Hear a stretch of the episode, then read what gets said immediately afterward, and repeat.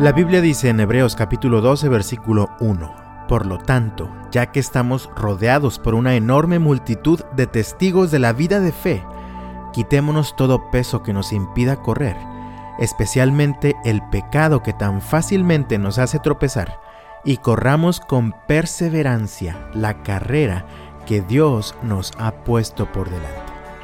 La carta a los hebreos se escribe a una comunidad de cristianos que estaban viviendo un tiempo muy difícil algunos hasta habían tomado la decisión de abandonar su fe en Jesucristo y volver a su vieja vida para evitar seguir siendo maltratados por seguir a Jesús. En el capítulo 11 de esta misma carta, el escritor hace una bellísima recopilación de hombres y mujeres de fe que a lo largo de la historia fueron considerados como personas de fe y, repasando este texto, hay un detalle que me ha cautivado esta mañana.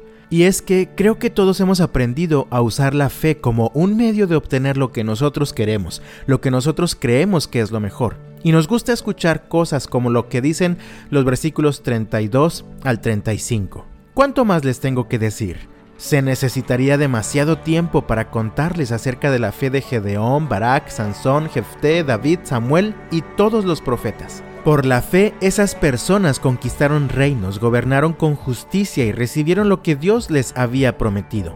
Cerraron bocas de leones, apagaron llamas de fuego y escaparon de morir a filo de espada. Su debilidad se convirtió en fortaleza. Llegaron a ser poderosos en batalla e hicieron huir a ejércitos enteros. Hubo mujeres que recibieron otra vez con vida a sus seres queridos que habían muerto. ¡Qué maravilla! Pero los siguientes versículos nos muestran lo que podríamos llamar la otra cara de la moneda de la fe.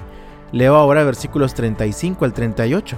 Sin embargo, otros fueron torturados porque rechazaron negar a Dios a cambio de la libertad. Ellos pusieron su esperanza en una vida mejor que viene después de la resurrección. Algunos fueron ridiculizados y sus espaldas fueron laceradas con látigos otros fueron encadenados en prisiones, algunos murieron apedreados, a otros los cortaron por la mitad con una sierra y a otros los mataron a espada. Algunos anduvieron vestidos con pieles de ovejas y cabras, desposeídos y oprimidos y maltratados. Este mundo no era digno de ellos. Vagaron por desiertos y montañas, se escondieron en cuevas y hoyos de la tierra. Amado mío, escucha con mucha atención lo siguiente. Tener fe en Dios no significa que siempre vas a recibir lo que pides en oración.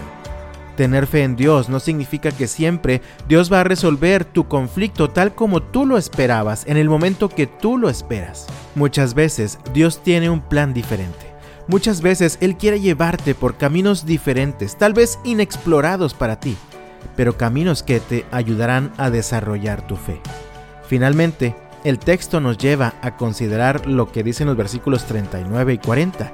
Debido a su fe, todas esas personas gozaron de una buena reputación, aunque ninguno recibió todo lo que Dios le había prometido, pues Dios tenía preparado algo mejor para nosotros, de modo que ellos no llegaran a la perfección sin nosotros. Me imagino que aquellos a quienes se les escribió originalmente esta carta podrían estar pensando, pero Señor, ¿por qué permites tanto sufrimiento en nuestras vidas si tenemos tanta fe en ti? ¿Por qué permitiste que muriera mi esposo o mi hija o mi hermana o mi padre si ellos tenían tanta fe en ti y nosotros también hemos tenido tanta fe en ti? ¿Le has hecho preguntas similares al Señor? ¿Has vivido o estás viviendo momentos similares? La respuesta de Dios para ellos y para nosotros es la misma, y es la siguiente de acuerdo al texto. Hey, oye, tranquilo. Muchos han sufrido cosas peores antes que tú, y otros seguirán sufriendo por cosas peores incluso después de ti. Pero yo no he venido a darte algo solo para este mundo. Lo que yo he venido a darte comienza aquí, pero termina en el mundo venidero. Esa es la esperanza que he venido a traerte, la esperanza de la resurrección y la vida eterna. Es por esto que al inicio del capítulo 12 el autor nos exhorta, por lo tanto, ya que estamos rodeados por una enorme multitud de testigos de la vida de fe, quitémonos todo peso que nos impida correr, especialmente el pecado que tan fácilmente nos hace tropezar, y corramos con perseverancia la carrera que Dios nos ha puesto por delante. Esto lo hacemos al fijar la mirada en Jesús, el campeón que inicia y perfecciona nuestra fe. Debido al gozo que le esperaba, Jesús soportó la cruz sin importarle la vergüenza que ésta representaba. Ahora está sentado en el lugar de honor junto al trono de Dios. Estas son palabras para todos los cansados, para todos los desanimados, para todos los debilitados, para todos los que están considerando tirar la toalla. Hey, quita de tu vida el peso extra, quita de tu vida el pecado que te ha estado enredando.